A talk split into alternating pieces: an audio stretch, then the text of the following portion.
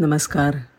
लक्ष्मी आणि दारिद्र्य यांचा खो खो एका धनसंपन्न व्यक्तीवर त्याच्याकडून काहीतरी चूक झाली म्हणून लक्ष्मी रागवली.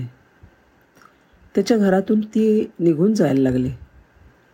जाता जाता ती थबकली आणि त्याला म्हणाली मी तर निघाले. माझ्या जागी तुझ्या घरात आता दारिद्र्य वस्तीला येणार आहे. पण हे बघ तुझ्या घरी मी आनंदी होते. त्यामुळे मी तुला एक वरदान मागायची संधी देते. तुझी काय इच्छा असेल ते मागून घे. त्या माणसाला वाईट वाटलं पण तो समजूतदार होता. मनाला दारिद्र्य जर येणारच असेल तर त्याला कोण थांबवणार? पण लक्ष्मी माते एक वरदान मला नक्की दे.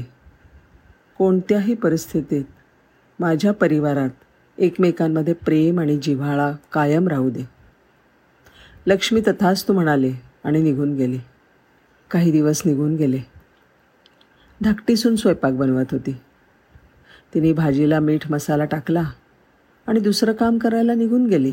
थोड्या वेळाने मोठी सून आली. अरे भाजी शिजत आली आहे. धाकटी कुठे कामाला गेली आहे वाटतं?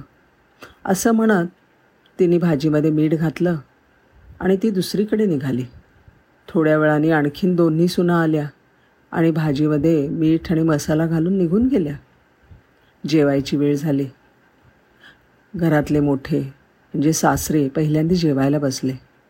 पानात आलेली भाजी एवढी खारट लागली. त्याबरोबर ते समजून गेले की दारिद्र्य वस्तीला आलेलं आहे त्यांनी काहीच बोललं नाही.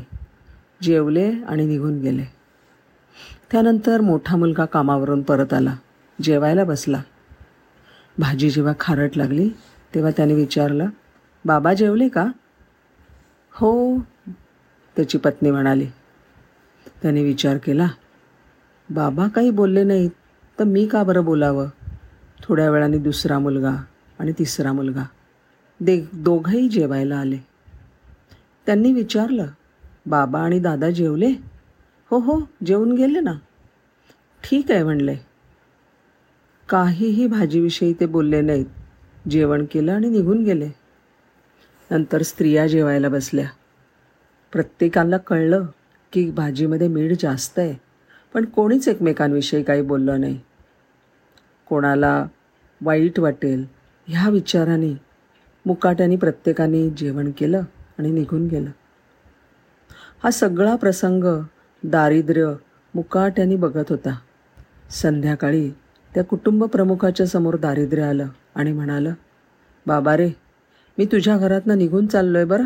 का बरं? तो माणूस म्हणाला. त्यावेळेला दारिद्र्य उद्गारलं अरे तुम्ही लोकांनी एवढं मीठ खाल्लं तरी कोणी त्याविषयी चकार शब्दही काढला नाही. चिडचिड नाही की अद्वा तद्वा बोलणं नाही आणि भांडण? ते तर नाहीच नाही. ज्या घरामध्ये इतका खारटपणानंतरसुद्धा एकमेकांमधली तुमची गोडी कमी होत नाही. अशा घरात मी नाही राहू शकत. भांडण आणि ईर्षा ह्याच्यामुळे दारिद्र्य येतं आणि तिथेच रमतं. ज्या घरामध्ये प्रेम शांती आणि आपुलकी असते ना तिथे लक्ष्मी राहते.